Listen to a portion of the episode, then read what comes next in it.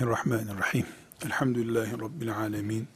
Ve sallallahu ve sellem ala seyyidina Muhammedin ve ala alihi ve sahbihi ecma'in. Allah'ın dini iman eden herkesindir. Dindeki kurallar, prensipler de herkes içindir. Filancaya göre filancaya göre diye ayrım yapılamaz. İyi Müslümana göre, iyi olmayan Müslümana göre namaz diye bir tasnif yapılamaz. Kulsan, müminsen, bütün ibadetler, bütün emirler, yasaklar senin içindir. Ama ashab-ı kiramda da görüyoruz. Mesela Ebu Bekir'in önüne Es-Sıddik ilavesi geliyor. Sadakat, vefa önderi gibi. Faruk Ömer'in önüne geliyor. Ve benzeri bir sürü isimler. Seyfullah diyor, Allah'ın kılıcı. Esedullah diyor, Allah'ın arslanı. Ebu Bekir'e Sıddık dendiği zaman, Faruk'ta Sıddık'ın karşılığı vefasızlık mı var? Ömer Faruk'tu. Hakla batılı ayrıt eden adamdı. Ebu Bekir ayrıt edemiyor muydu? Elbette böyle denemez. Bir bütün olarak o ortak paydada hepsi sıdkiyette, faruklukta, e, Seyfullahlıkta, Esedullah'ta hepsinin bir ortak paydası vardı. Biri bir alanda biraz daha sivrilmiş gibiydi. Onun sivrilmişliği diğerlerinin geri kalmışlığı veya o özellikten mahrumiyeti anlamına gelmiyordu. Ashab-ı kiram örneğinden ele aldığımızda. Sabır kelimesi ve alimi birleştirmeye çalışıyoruz. Sabır, Allahu Teala'nın mümin kullarından beklediği, görmeyi murad ettiği en büyük İslam özelliği taşıyan kavramlardan biridir. Sabırsız mümin olamaz. Sabırsız insanlık olmaz ki müminlik olsun. İnsan sabrı kaybedince 9 ay bekleyemeyen anne yüzünden insanlığın nesli kurur. Sabrettiği için analar insan olarak doğduk biz. Sabrettiği için babalar gün oldu, büyük adamlar olduk. İnsanlık olmaz ki sabırsız, İslamlık olsun. Bütün müminler sabretmek için adaydırlar. İmanlarında bir iddia sahibi iseler eğer.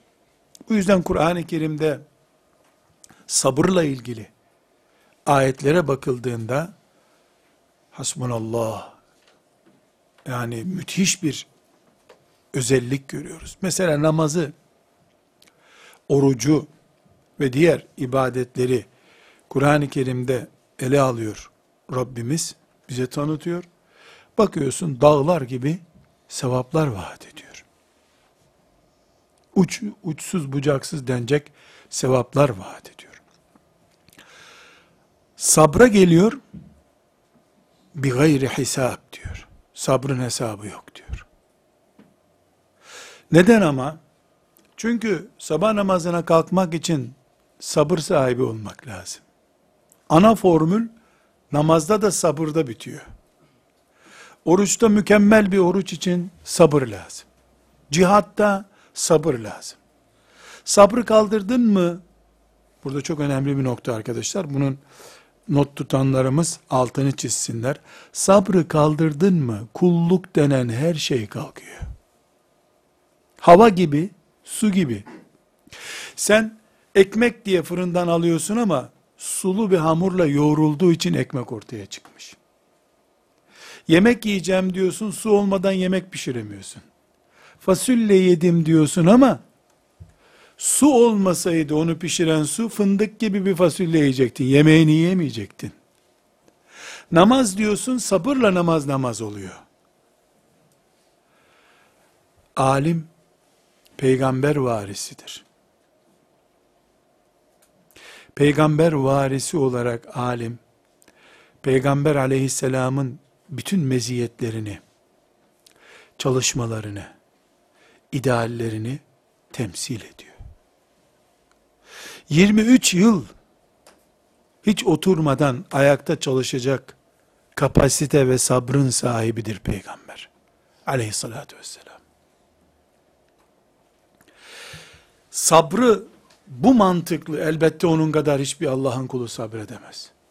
Ama onu ölçü alıp sabreden birisi olmadığı sürece alim, belki ilim sahibi olur ama peygamber varisi bir alim olamaz. Çok şey bilen, sinirlenince karşısına sövüp hakaret eden biri olur. İlminden kendi de istifade edemez, talebeleri, ümmeti Muhammed'in fertleri de istifade edemez. Bu sebeple, sabır kelimesi şu kainatta en çok kime yakışıyor dendiğinde, Peygamber aleyhisselama yakışıyor denir.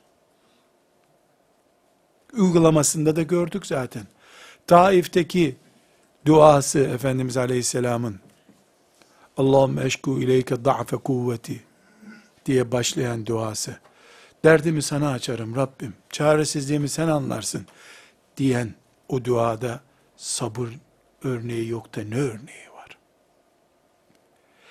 Onun varisi bir alim, gerçekten onun varisi ise akademik kimlik, mollalık vesaire gibi dünyevi ünvanlar dışında gerçekten Peygamber aleyhisselamın varisi bir alimse, onun sabır mirasına da sahip olması lazım. Pey Peygamber aleyhisselam sabır abidesiydi. Bütün hayatı o sabır örneğiyle dolu. Onun sabrı nerede? Düşmanlarına karşı. Nerede? Ailesinde. Nerede? Önünde kavga eden ashabında. Nerede? Maişet sıkıntısında. Nerede? Coğrafi zorluklarda. Nerede? Savaş meydanında. Nerede? İbadette. Peygamber aleyhisselam ve sabır. Şimdi peygamberin varisi aleyhissalatü vesselam mecbur el ulema varasetül enbiya hele hele hadis alemi olacaksın. Hadis nakledeceksin. Peygamber aleyhisselamın boyası, gözünün rengi haline gelmiş olan sabır sende izlenemeyecek. Bu olmaz. O yüzden talebeleriyle sabahlara kadar ders yaparken sabırlı, evine gidince sinir küpü bir alim. Tutmadı formül. Çünkü talebeleriyle, ashabıyla sabır deryasıydı. Evine gittiğince Ayşe'sine de sabretti. Evinde de sabırlı fakat siyasi konjektürün baskılarına yani düşmanlarının baskılarına karşı tavizkar, sabırsız. Olmadı. Uhud'da sabreden peygamberi, kanı yere damladığı zaman bile, dişi kanı kırıldığı zaman bile, bu cahilleri affet ya Rabbi diyen sabırlı peygamber nerede? Evet, yüzde yüz onu taklit etmek insanoğlunun işi değil bu kainatta. Ama yüzde yüz onu taklit etmek ideali her alemin, her müminin vazifesi olmalı. İdeal bu olur. Tıpkı ben yüz sene yaşamak idealindeyim ama 40. senede de ölüp gitsem kader bu kadarmış dediğim gibi. Bu sebeple alim ve sabır o kadar iç içe ki kardeşler. Nasıl ilim ve sabrı bir e, ilim ve alemi bir arada tutuyoruz. Yani ilim olmadıkça neyin senin alim diyoruz. Sabır olmadıkça da neyin senin alim olacak? Nasıl alim olacaksın diyebileceğimiz kadar ilimle sabır, alimle sabretmek bir aradadır. Bu nedenle alim ve sabır diye bir başlık açtık. Özellikle muhaddislerin, ilim adamlarının bir vasıfı olarak kullandığımız muhaddislerin sabırda nedenli ileri gittiklerini, nedenli mesafe kat ettiklerini özellikle örnekleriyle birinci, ikinci dersimizde zikrettik. Bu derste de devam edeceğiz. Bunu da hocamız Abdülfettah Ebu Gudde rahmetullahi aleyhin Safahatun min sabril ulema isimli kitabından aktarımlar yaparak nakletmiştik. Özellikle e, sabrı alimle birleştirip konuşuyoruz burada. Ama sabır e, konusunda iki muhteşem eser zikredeceğim. Bu eser e, okuna, okunacak, bunlar okunmalı. Birincisi, birincisi Medarecü's Salikin isimli kitaptır. İbn Kayyim'in e, bir şerh mantığıyla yazdığı bir kitaptır. E, ikincisi de Gazali'nin İhya Ulumuddin isimli kitabıdır.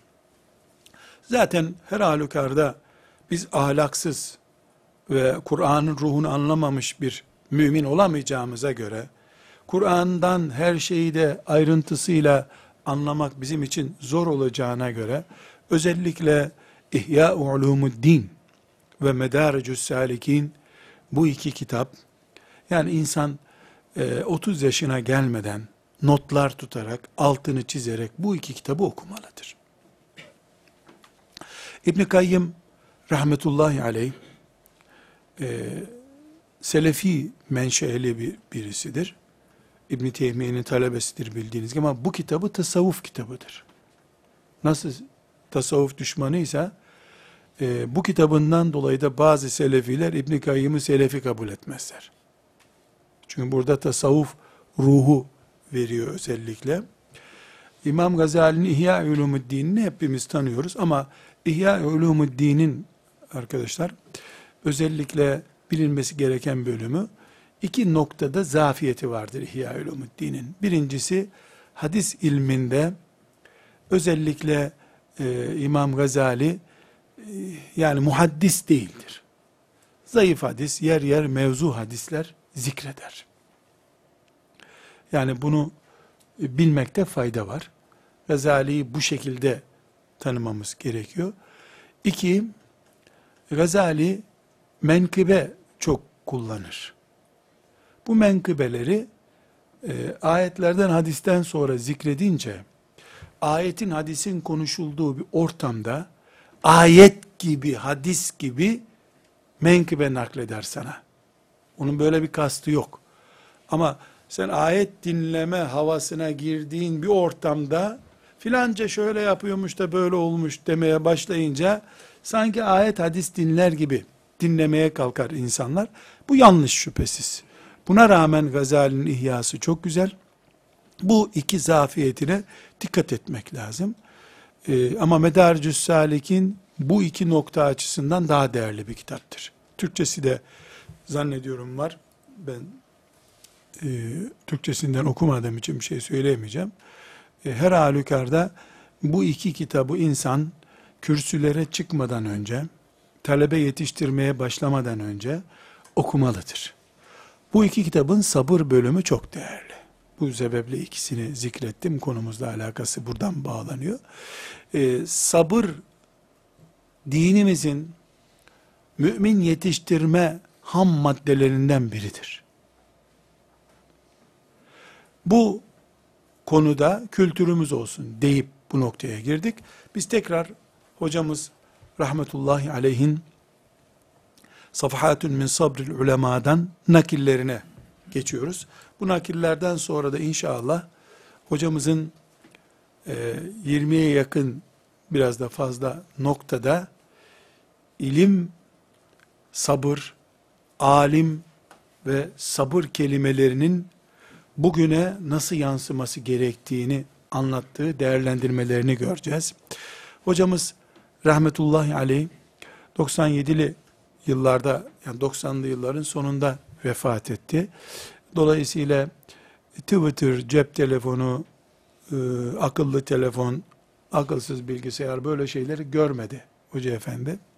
En son benim gördüğümde de e, böyle bir A4 kağıdı gibi bir cam gözlüğü vardı. Kitabın üstüne onu koyarak okuyabiliyordu. Yani teknolojiyi ancak o gözlükle hocam yakalayabilmişti. Ee, ama üniversitelerde, ders halkalarında gördüğü manzaraları, talebelerin manzaralarını ashab-ı kiramdan itibaren sabırla hamur gibi yoğrulmuş alimlerin manzaralarıyla karşılaştırıyor. Bu değerlendirmeleri çok önemli hocamızın. İnşallah bu e, zikrettiği mülahazalardan sonra e, inşallah o sözünü ettiği değerlendir ettiğimiz değerlendirmeleri beraber okuyacağız. Rabbim hepimize istifade etmeyi de müyesser kılar diye dua ediyoruz. E, 289. E, sayfada hocamız alimlerin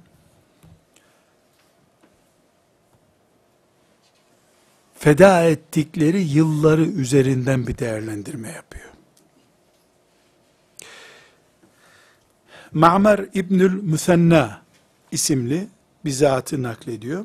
Bizzat kendi e, ağzından Ma'mer İbnül Müsenna'nın e, Yunus isimli şeyhine yani hadis hocasına tam 40 yıl aralıksız derse gittiğini söylüyor. 40 yıl. 40 çarpı 365 gün arkadaşlar. Neredeyse bir insanın memur olsa emekliliğinin iki katına yakın bir zaman. Bir hocanın dersine gitmiş. Ve bundan da herhangi bir şikayeti yokmuş. Hocamız bunun dipnotunda genel olarak toparlayarak söyleyeyim. Diyor ki 40 yıl bir hocanın dizinin dibine çöken insanlar alim oldu. 40 günlük hızlandırılmış kurslara gidenlere mi alim diyeceğiz şimdi diyor. Yani 40 günlük bir seminer oluyor. Ondan sonra bir kağıda şu seminere katılmıştır diye bir not düşüyorlar. Onu da bürosunun üstüne asıyor, giriş kapısına, filan seminere katılmış çok değerli bir bilim adamı gibi diyor. 40 günlük seminerler ve 40 yıl bir hoca efendinin, alemin dersine katılmak. Şüphesiz bütün alimler 40 sene bir hocaya gitmediler. Onlarda da 40 gün gittikleri, 15 gün gittikleri hocaları da oldu. Ama mesela icazet almak için 20 hadis biliyor o zat. O zavinin 20 hadisi var. 20 hadisini ondan almak için 3 günlük derse gitmiş ona. Alimlik belgesi değil o. Evinin tuğlalarından bir tuğlayı almak için 3 gün gitmiş. 8'den 12'ye kadar derse gidip 3 sene 4 sene diploma almak başka şey. O diplomayı da alimlik vasfının temel ölçüsü olarak kullanmak başka şey. 40 gün, 15 gün, 20 gün gidiyorsun ama mesela adamın Erbe'in isimli bir hadis kitabı var. İçinde 40 tane hadis var. O hadisleri ondan okuyup icazet almak için gidiyorsun. Hocamız bu örneği verdikten sonra kendi e, döneminden e, yaşadığı örnekleri e, zikrediyor. Ben o ayrıntılara girmek istemiyorum. Şahsen benim e, moralimi kıran e, noktalardan birisi bu. Çünkü kendime de ölçüyorum. 40 yıl ne kadar sabredebilirdim? 40 gün bile zor geliyor insana. 40 yıl. Allah verirse veriyor. Kul da isterse Allah veriyor demek ki. Böyle bir sonuç çıkıyor buradan. Burada e, bir önceki derste hatırlarsanız e, alimlerin bekar kalmaları ile ilgili örnekler ve Hoca Efendi'nin e, gerekçeleri üzerinde durmuştuk. 293. sayfada Ebu Cafer Muhammed İbni Cerir et-Taberi, meşhur Taberi tefsiri sahibi dediğimiz ama sadece tefsiri değil, e, yığınla başka eserleri de var. Bekarlara bir örnek olarak Hoca Efendi onu da zikrediyor. Rahmetullahi aleyhim cemiyan. Arkadaşlar 320. sayfasında kitabımızın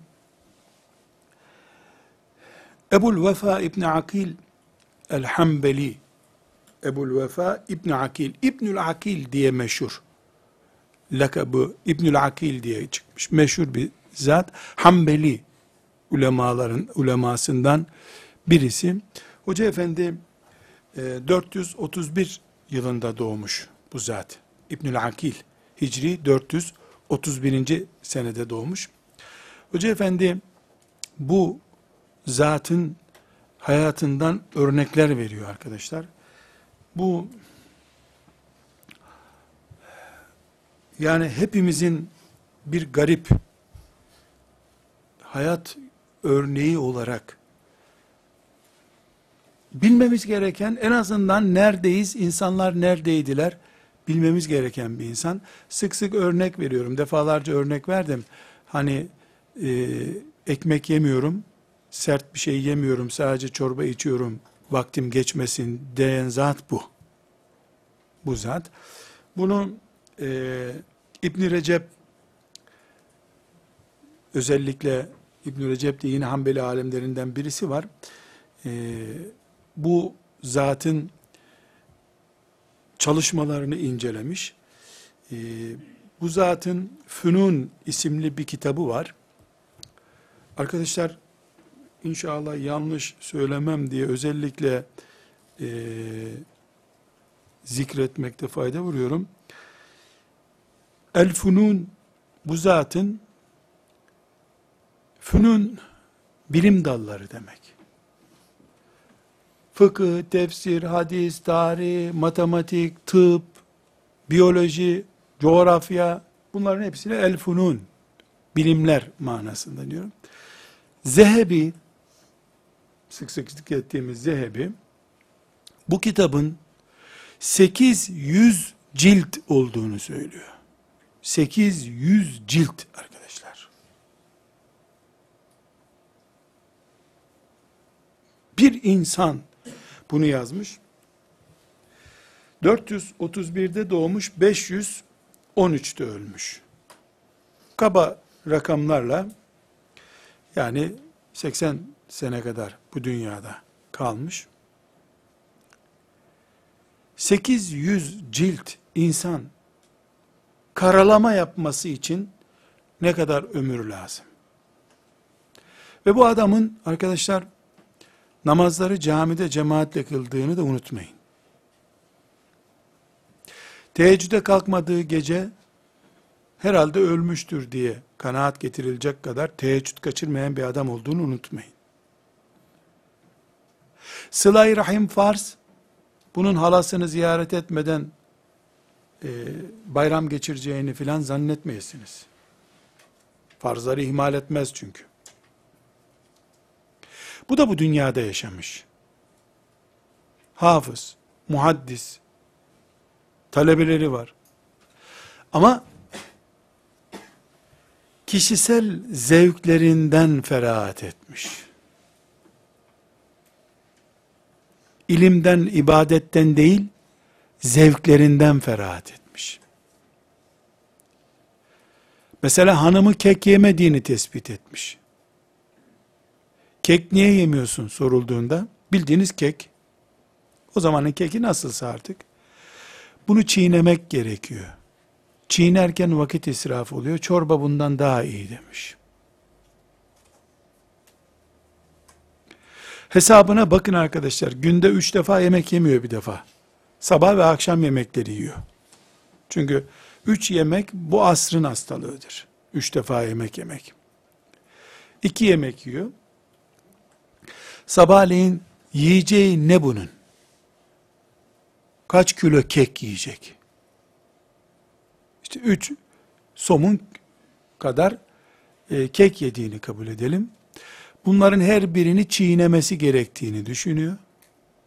Çorba içtiği zamansa ağızda çene hareketlerinin daha az olacağını düşünüyor. İkisi arasında bakıyor ki 20 defa çenem az kapanıp açılacak diyor. Bu da işte kaç saniye ediyorsa bunu hesap ediyor. Günde bir buçuk iki dakika fark eder bu diyor. E bir buçuk iki dakika çok uzun zaman. Bizim için arkadaşlar çizgi filmlerde ancak yapılabilir. Bunu var ya normal bir artiste film olarak da çevirttiremeyiz biz. Nasıl örnekleyeceksin bunu? Ama Allah da böyle ince hesabı olanlara iyi, bereketli bir ömür vermiş. Kardeşlerim, e, ben kendimden kıyas ederek söylüyorum. Böyle bir arkadaşım olsaydı onu psikoloğa gönderirdim herhalde. Kafayı oynatmış diye. Böyle hesap yapılır mı ya? Ama bu ümmetin geçmişi bu örneklerle dolu elhamdülillah. Sıkıntımız bizim kardeşler, o zaman Avrupa meyhanelerinde alkol tüketip Paris sokaklarında sarhoş dolaşan insanlar şimdi kütüphanelerde ömür çürütüyorlar. Bizim ecdadımız bu şekilde ömür çürüttüler, ömür tükettiler. Şimdi biz kütüphanenin yolunu bilmiyoruz. Farkımız burada, sıkıntımız burada bizim. Çözmemiz gereken sıkıntı bu kardeşler. Ama umutsuz değiliz şüphesiz. Elhamdülillah. En azından böyle bir neslin dünyada var olduğunu görüyoruz ve onlarla iftihar ediyoruz. İdeal olabileceklerini düşünüyoruz. Burada çok önemli bir nokta daha zikredeceğim arkadaşlar. Bu benim hocamın sağlığında kendisinden de dinlediğim bir meseleydi. Burada size de bunu nakletmek istiyorum. Kitabımızda 325. sayfada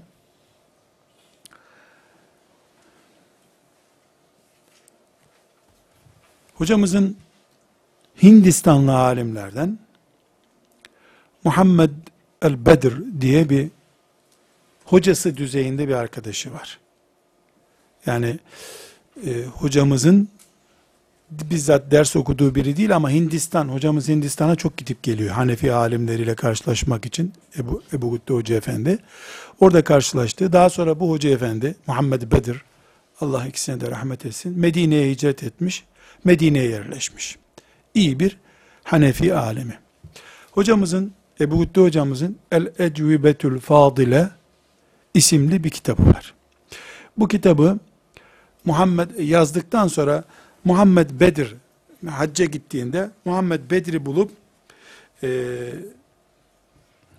ona hediye etmek için ziyaretine gitmiş. Bu arada da e, Hoca Efendi bu zatı bulduğunda felç yatağında bir vaziyette bulmuş onu.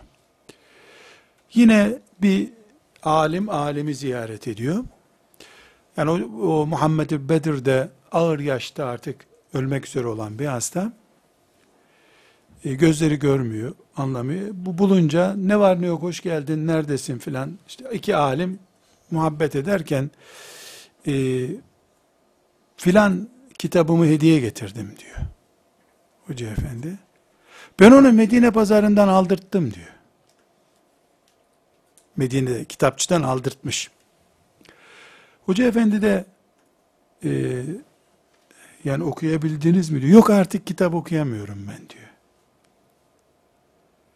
Ama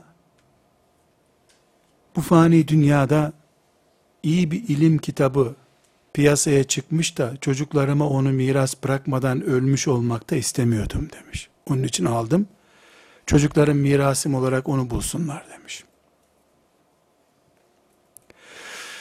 Arkadaşlar biz ne yazık ki dedesinin babasının kütüphanesini bir vakfa bağışlayan nesiliz. O nesil insanları da kendisi bir daha okuması mümkün değil. Felç olmuş, 80 yaşında yatağa düşmüş. Çocuklarım son çıkan kitabı da babamız alıp bize bırakmıştı bilsinler diye düşünüyorlar. İki nesil arasında fark var.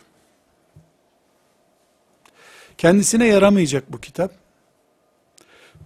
Ama evladına kimlik intikali yapıyor böylece.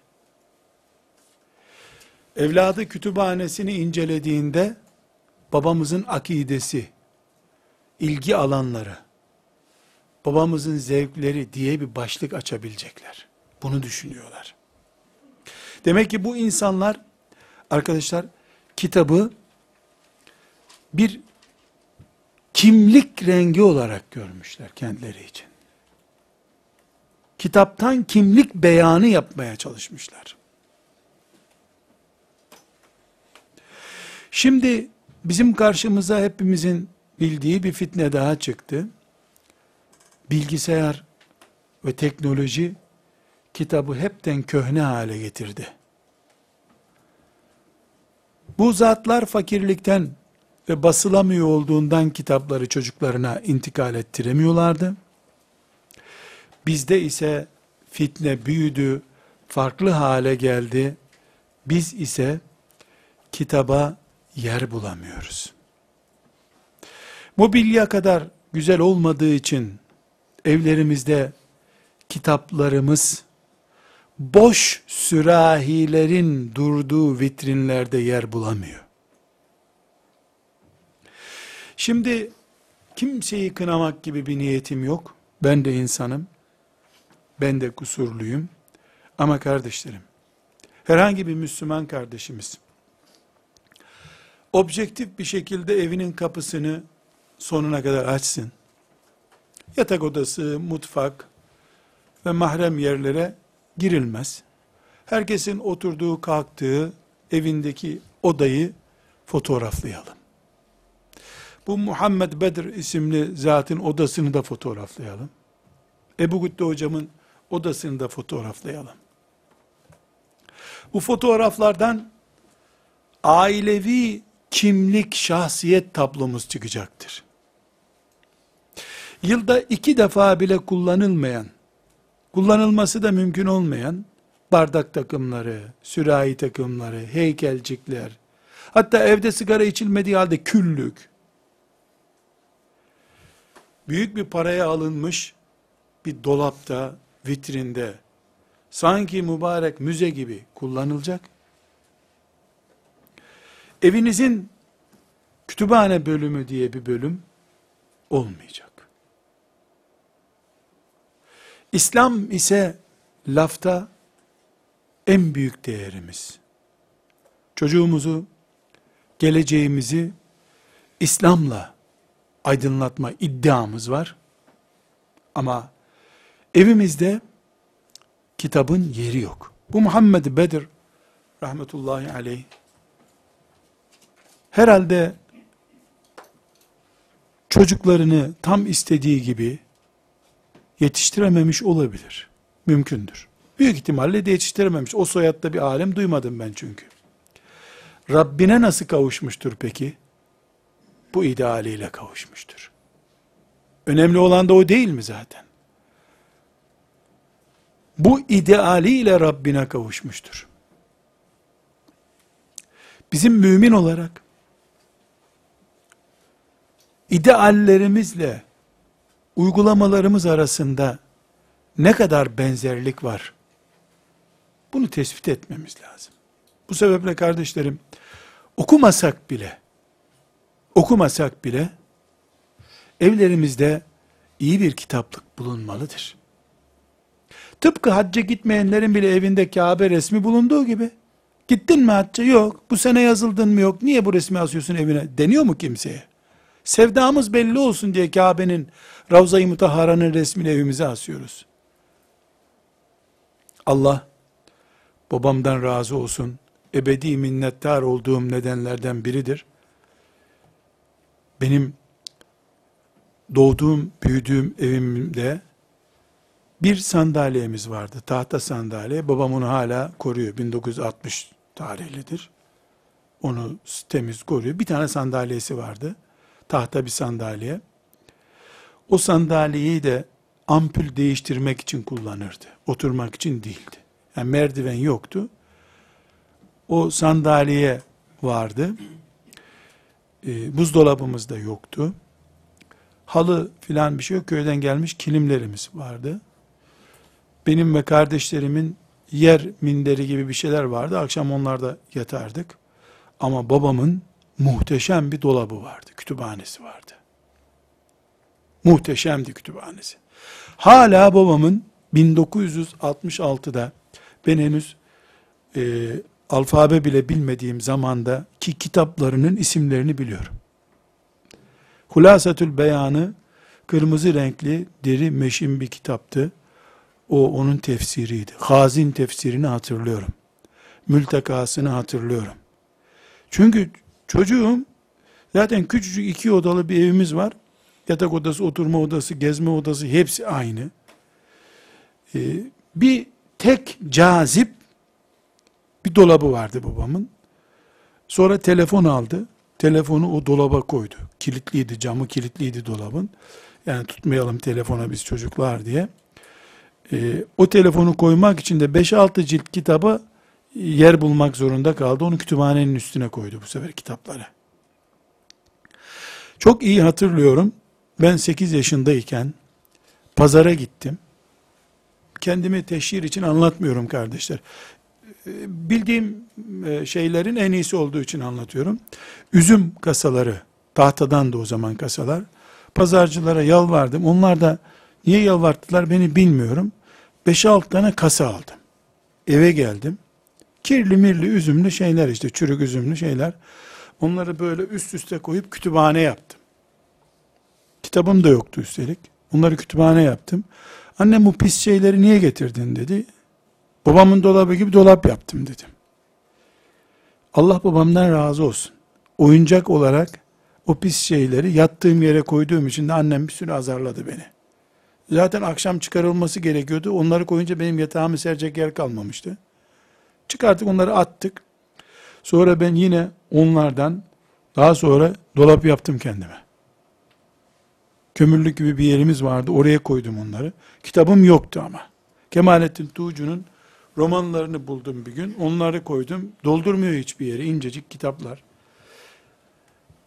Oyun olarak, mobilya olarak, zevk olarak babamın kütüphanesinden başka bir şey görmediğim bir ev, Allah babamdan razı olsun, beni bugün kitap sevdalısı olarak yaşamaya mecbur etti. Çok daha basit bir örnek vereyim. Babamın Hulasatül Beyan fi Tefsiril Kur'an isimli o kitabı hala duruyor kütüphanesinde. Çok kaliteli bir cildi vardı. Böyle meşin cilt, e, muhteşem bir cilt. Dünyanın neresine gitsem ilk kütüphaneleri geziyorum. Kitapçıları geziyorum. Hep o kalitede cilt arıyorum. Onun dışındaki ciltlere para verilir mi diye geçiyor içimden. İlk göz ağrım, ilk göz zevkim.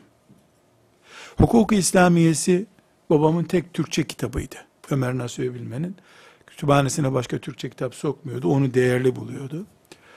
O kitap mesela benim gözümdeki değeri ilk göz ağrısı olmaktan kaynaklanıyor. Kütüphanemin üstünde şu anda onu kullanmayacak durumda da olsam belki ondan iyileri de elime geçtiği için kütüphanemin köşesinde duruyor ama. Burada Muhammed Bedir rahmetullahi aleyhin çocuklarım bu kitabı da görsünler kütüphanelerinde. Ben okumayacağım ama okuyup ilminden istifade edecektim. Varlığı karakter olarak çocuğuma intikal edince ben gene istifade etmiş olurum. Tarzındaki mantığa kendimden örnek veriyorum arkadaşlar. Bu sebeple dersimize şöyle küçük bir ilave gibi olacak ama inşallah berekete vesile olur. Müslümanın evi, genç kızların gözündeki kocasıyla paylaşacağı ev hayali, kıyamet günü utanılacak bir ev olmamalıdır. Utanılacak ev olmamalıdır. Pencereleri kapatacak kadar perde olmalıdır evde. Perdenin perdesi olmamalıdır. Halı soğuğu kaplamak için ayak basınca üşümesin çocuk diye olmalıdır. Zinet olarak ayak altında süs olmamalıdır. Ve evlerde bardağın konduğu dolap olmamalı. Mutfağın bir köşesinde durmalı bardaklar. Gelen ben mesela mükemmel bir insan olarak örnek verdiğim için değil Allah muhafaza buyursun. Öyle bir örnek vermiyorum. Ben babamın evinde Trabzon'dan İstanbul'a hicret etmiş biri olarak işte Trabzon bakır işlemesi, kaplar, çanaklar hatırlasaydım. Bugün benim zevklerim başka olacaktı. Benim babam da herhalde Trabzon'dan gelirken meğen bir şeyler Trabzon yapımı, bakır işletmeleri falan bir şeyler getirmiştir herhalde. Bir fincan takımı, mesela o zamandan kalma fincan takımı duruyor babamın. Ben hiç onu görmedim. Nerede durduğunu da bilmiyordum. Şimdi de bilmiyorum nereye koymuştur onu. Kalbinde olmayan şeyi gözünün önüne koymamıştı o. Ve ben onun kalbinde olan şey gözünün önünde kütüphanesinde dururdu. Ben onu gördüm. Ve o kütüphane adeta böyle ziyaret saatlerinde ancak girebildiğimiz bir yerdi. Ödü patlardı babamın. Yani bir kitabına bir şey olur düşürürüz diye. Tavsiyem hanım kızlarımıza, hanımefendilere, genç mümin kardeşlerime, yaşlılara bir öneride bulunamayacağım. Çünkü bu aile huzursuzluğuna neden olur. Evimizde böyle bir düzenleme yapalım der. O yaştan sonra ailelerinde mahkeme kapılarında sürünmesinler. Çünkü kadınlar o bardakları koyduğu rafları feda edemezler. Ben de kitaplarımdan vazgeçmem. Herkes kalbindeki putlaştırdığı, yücelttiği şeyin kıymetini biliyor arkadaşlar. Kadınların ziyaretgahı onlar. Gelince komşusu diyecek kız bunu ne zaman almıştınız siz? Soracaklar. Bütünü o. Bütünü o. Ne zaman almıştınız? Düğünümde filancalar getirmişti. Ay çok güzel maşallah. Tamam bitti. Güle güle. Bir daha geldiğinde bu o şey hediyesiydi dedim. Ha diyecek tamam. Yok ne için kullanılır ki başka? Ne için kullanılır ki? Bu sebeple kardeşlerim evlerimiz belki cihat evi olmadı diye ya ne yapayım ya Rabbi yapamadım diyebiliriz ama evlerimizde yüreklerimizde yabancı sevdaları gösterecek şeyler olmamalı. Şu İbnül Akil'in yaşadığı dünyada yaşıyoruz biz. İbnül Akil de 800 800 ciltlik kitabından bir takım satsa herhalde bir ev alırdı. 800 cilt ya.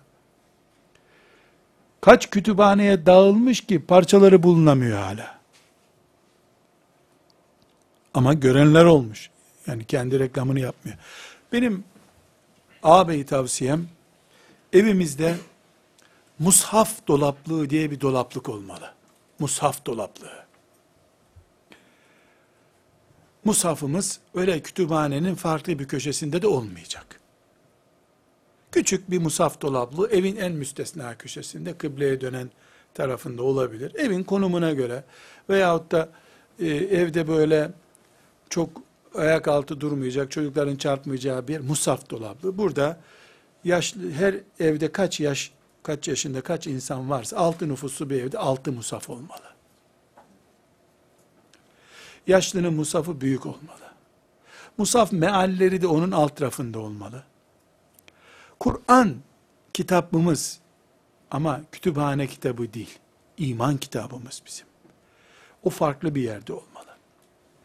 Sonra evimizin imkanları, maddi imkanlarımız hepsinin ortak paydası bulunup bir kitaplığımız olmalı kardeşler. Bu kitaplık bütün Arapça kitapların toplandığı bir kitap değildir. Senin istifade ettiğin, evin ikinci bireyinin istifade ettiği, çocuklarımızın okuduğu kitaplar olmalı. Bunlar işte senin ilgi alanın nedir? Tefsirdir. Tefsir olabilir. Akidedir. Akide kitapları olabilir. Ama evlerimizde bir kütüphanemiz olmalı. Okumuyoruz. Okumaya vakit yok. Olabilir. Muhammed Bedir'de okumuyordu. Okuma imkanı olmayan bir zamandaydı. Ama çocuklarıma miras bıraktığım şey beni yansıtacak diyor. Babamızdan kalan şey, izi sürülecek davamız şeklinde algılayacaklar. Muhakkak ki öyle olacak. Ben arkadaşlar, kendimden niye örnek veriyorum?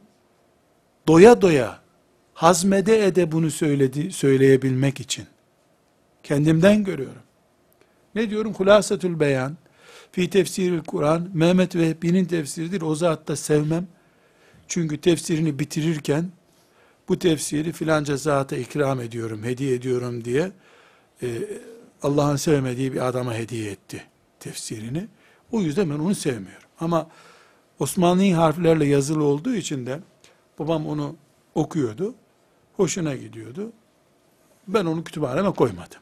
Ama cildine hayranım. Hala bütün kitapların cildinin o kalitede olmasını istiyorum. Bu bir eğitim arkadaşlar. Eğitim. Bu bahsettiğimiz İbnül Akiller böyle bir heyecanı kendinden önceki nesillerde gördükleri için bu yola girdiler. Ashab-ı kiramın kitabı kütüphanesi yoktu ama kitaplaşmış kafaları vardı. Allah yazma e, fırsatı verince mesela Hicri 120. yıllardan itibaren İslam diyarında baya böyle bugünkü bildiğimiz kağıt bolluğu oluşmaya başladı. İlk 100 sene hep ezbere dayanıyor her şey. 100-120. yıllardan itibaren kağıt ithal edilmeye başlandı. Harun Reşit zamanında da 180'lerde 190'larda da kağıt fabrikası Bağdat'ta kuruldu. Efendimiz'den 180-190 sene sonra kağıt fabrikası kuruldu. O kağıt fabrikasının ürettiği kağıtlarla artık İslam toprağı bütün e, kitaphane, kütüphaneye dönüştü. Bir e, karakter meselesi bu. Çocuklarımıza çok kitap oku, arkadaşlarımıza kitap okuyalım dan demekten, bunun e, sözünü yapmaktan önce uygulamasını ve pratiğini gösterme açısından bunu zikrediyorum. Arkadaşlar 346. sayfada hocamız İbn Asakir e, Dimeşki'den Hafız Ebul Kasım İbn Asakir Dimeşki rahmetullahi aleyh bu zattan söz ediyor. İbn Asakir Dimeşki arkadaşlar doğum ölüm tarihlerini veriyorum. Çok önemli. Şimdi anlattığımız şeyleri 280 sene yaşamış bir adam yapar zannediyoruz. Mesela bu zat 499 yılında doğmuş, 571 yılında vefat etmiş. 499 571 hicret rakamlarıyla söylüyoruz. E, demek ki 72 sene yaşamış arkadaşlar. 72 yıl yaşamış bir adam. Bu bu zatın e, e, ibadetleri vesairesi bunlar hiç konuşmaya gerek yok. Oğlu babasının hatıralarını anlatıyor. Bir tekkeye çekilmiş 24 saat namaz kılan bir adam gibi görüntü veriyor. Kur'an okur, teheccüd kaçırmaz, akraba ziyareti ihmal etmez, e, kitap yazar. Arkadaşlar buraya bir derste getirmiştim. Tarih-i Dimeşk isimli bir kitabı var. 82 cilttir. 82 cilttir. Tarih-i Dimeşk, Dimaşk'ta, bugünkü Şam dediğimiz şehirde doğmuş veya orada yaşamış veya orayla ilgisi bulunan ümmetin büyüklerinin biyografisinin anlatıldığı bir kitaptır. Ve ilk Dimaşk ziyaretçisi de Efendimiz sallallahu aleyhi ve sellemin bir ticaret gezisi için oraya gelmesi ile hani sirette biliyoruz ya Efendimiz gitti bu hayra ile karşılaştı. Dimaşk bölgesinde bir iş olduğu için ona göre tarihte öyle başlıyor. Hazreti Ömer gelmiş oraya mesela onu zikrediyor. Bu arada yüzlerce binlerce hadis geçiyor kitabında. Çünkü filanca geldi burada şu hadisi okudu diyor. Bugünkü teknolojiyle arkadaşlar, bugünkü teknolojiyle Dimaşk gibi büyük bir şehir değil. Çorum gibi bir Anadolu şehri. Çorum. Veya Kayseri de çok büyük bir şehir. Çankırı gibi bir yer. Orta Anadolu'da bir şehir düşünün. 200 senedir ki bu 499'da doğduğuna göre e, Efendimiz sallallahu aleyhi ve sellem'inden başladığına göre 400 yıl içinde oraya gelip gidenlerin ve orada yaptığı konuşmaların kitabını yazıyorsun. Çorum için buyursun 200 kişilik bir heyet bunu yapsın arkadaşlar. Ama bir şartla. Ömer geldi. Dimeşk'te dolaşırken bir kadınla karşılaştı diye bana bilgi vereceksin. Bir şartla. Kimden duydun? O kimden duydu? O kimden duydu? Herkesi belgeleyerek konuşacaksın. Tarih-i Dimeşk onu yapıyor. Kimden duyduğunu, onun kimden duyduğunu, onun kimden duyduğunu, sonra alimler oturuyorlar. İbn Asakir'in bu rivayeti sahih değil diyorlar. Yanlış adamdan duymuş. Buyurun 100 kişilik bir akademisyen grubu Çankırı'da 100 yıldır konuşulanları tespit etsin. Bugünkü teknolojiye rağmen. Çankırı'da sabah diye gazetede vardır orada Allah bilir. Günlük onları matbaadan alsan, arşivden alsan zaten çoğu bedava karşına çıkıyor. Buna rağmen buyurun. Bir üniversite araştırsın. Arkadaşlar ömürlerini Allah için geçirmiş bu insanlar bir alemler.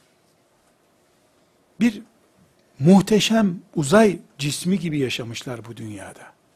Allah onlardan razı olsun. Oğlu Bahavuddin e, El-Kasım, o da babası gibi muhaddis birisidir. E, babasının özelliklerini anlatırken bakın ne diyor. Bu bahsettiğim 82 cilt kitabı yazmış. Ama arkadaşlar bu bunun e, 82 ciltlik bir kitabı, onun kadar hacimli olması da 3 cilt, 2 ciltlik 55 kitabı daha var adamın. Her biri de bir uzmanlık alanı gerektiriyor. Her biri bir doktora tezi. Tarih-i Dimeşk hariç, o en az 50 kişinin doktora tezidir herhalde. Oğlu, babasının cemaat kaçırmadığını söylüyor. Dikkat edin. Bu 82 ciltlik kitabı olan ve 50'den fazla kitap yazmış olan adam camide cemaat kaçırmıyor. Kur'an okur bir adamdı diyor. Çok yoğun Kur'an okumazmış. Her cuma akşamı hatimini bitirirmiş. Haftada bir hatim indiriyormuş. Ve Ramazan olunca her gün bir hatim indirirmiş. Ve cami Dimeşk Mescid Dimeşk Mescidi diye bir yer var yani Emevilerin meşhur camisi. Ramazan ayı oldu mu onun doğu köşesi meşhurmuş orada itikaf yaparmış. Ramazan'da da kalemle kitapla alakası yok. Çalışıyor. Ve viritleri varmış. Yani zikirleri var. Bu zikirleri ihmal etmiyor. Çok nafile namaz kılıyor.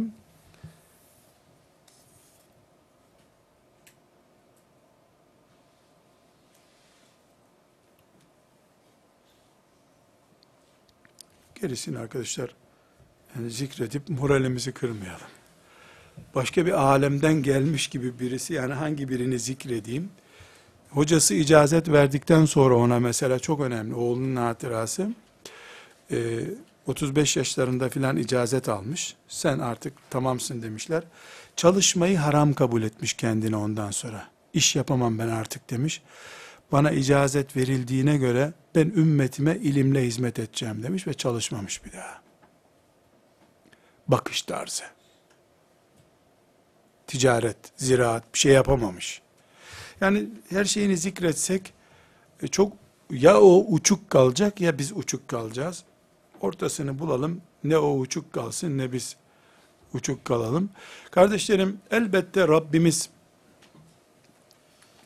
bize bu kapasitede çalışmayı lütfetmediyse zorla olmaz bu.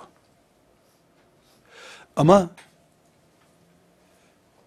cennette zorla ben gireceğim yasal hakkım diye girmeyi iddia edeceğimiz bir yer değil.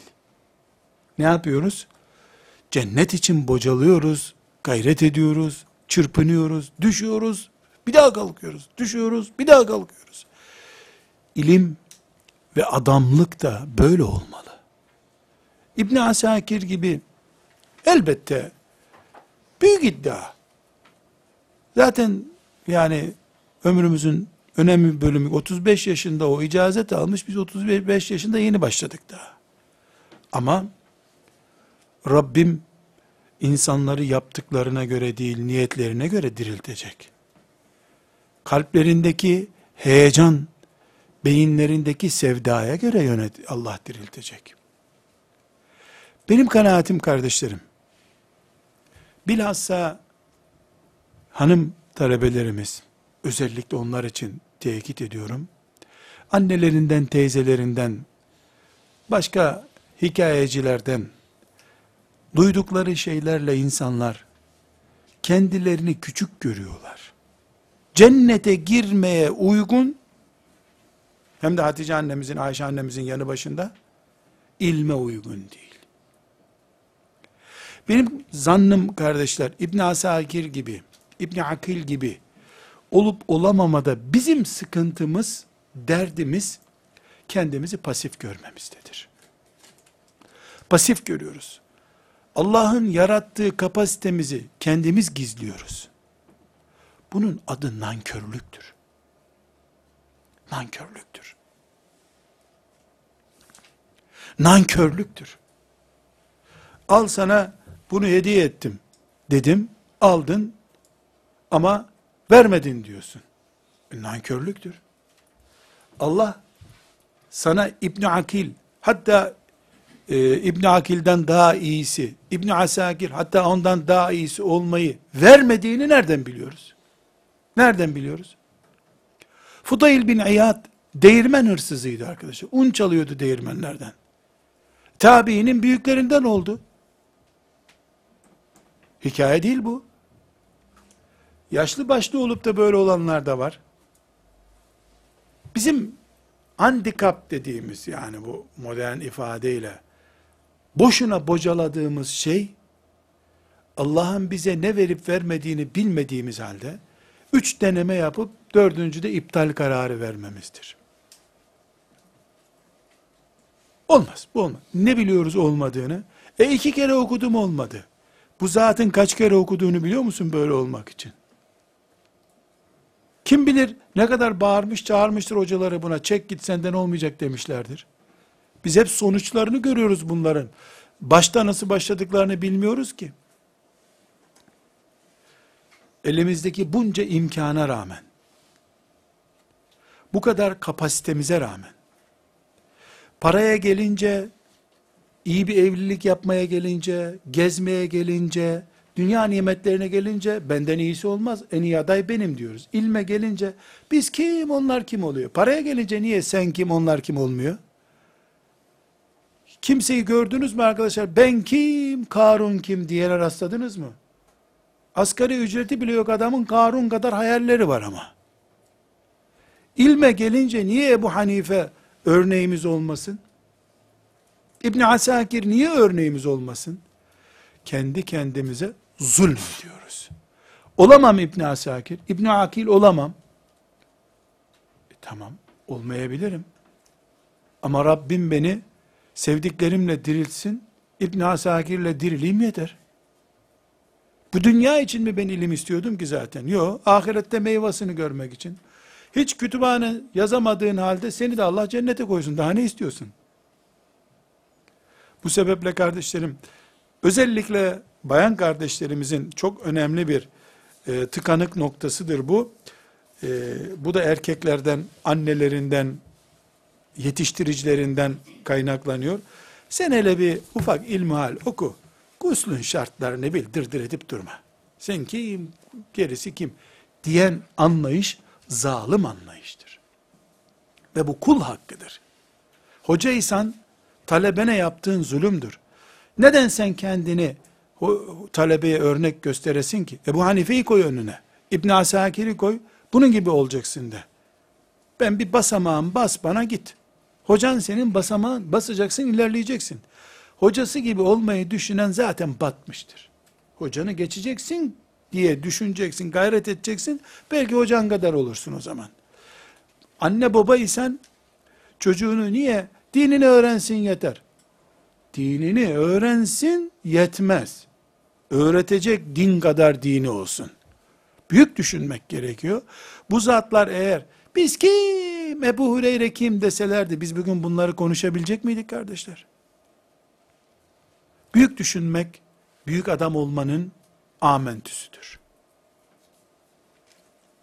Eğer büyük düşünemiyorsan sen büyüklerin adını da anamazsın zaten. وصلى الله وسلم على سيدنا محمد وعلى آله وصحبه أجمعين والحمد لله رب العالمين. قل إن كنت